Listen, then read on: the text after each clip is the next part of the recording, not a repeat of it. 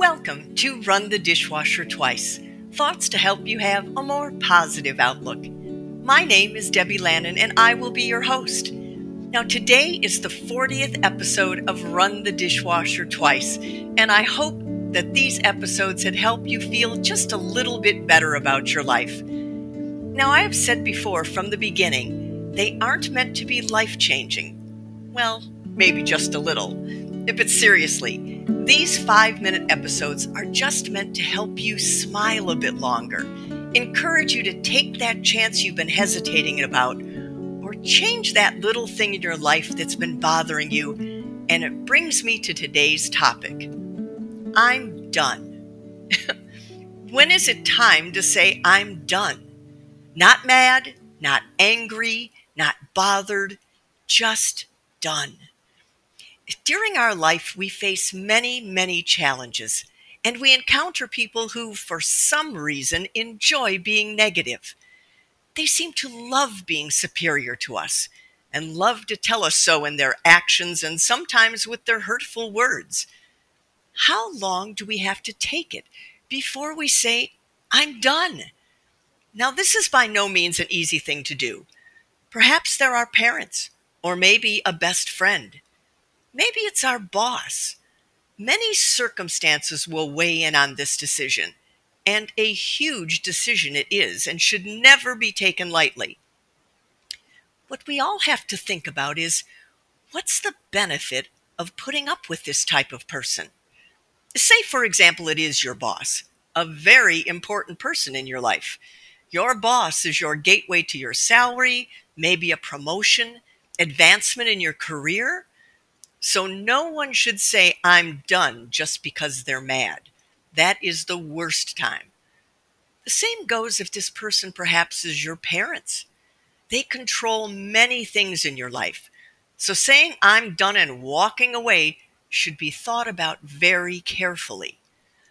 What I'm suggesting is that it's okay to say I'm done with a person or situation if you have weighed all the consequences thought about how doing this will change your life. You need to look at it from all angles. Now, let's take a work situation. You've had enough. You walk into the boss's office and say, I have had enough. I quit, and you walk out. Now what? You have that momentary joy of putting that boss in his or her place and leaving. But now what? Where do you go? You definitely won't get a reference letter from that job. Now, who did saying I'm done really hurt? So I say, think carefully. It's great to say I'm done and get out of a bad situation. I highly recommend it. But have that exit strategy. Before, look for a new job.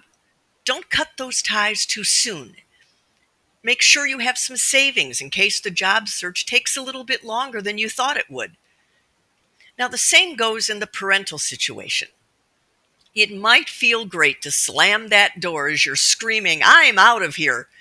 But now what? Where will you stay? Can you afford to be out on your own? The message here I strongly suggest is if a situation isn't helping you to live a peaceful and happy life, Sometimes it is just time to say, I'm done. But think carefully and plan before you jump. We all deserve to have that peaceful, happy life, but don't let an impulsive decision make your situation worse.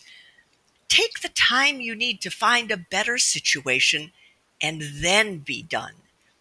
Better days are always ahead. You just have to believe that and carefully choose the path to get there. So that's it for today. Just five minutes to help you try and feel better about yourself and your life. Remember, I will be here on Tuesdays and Saturdays.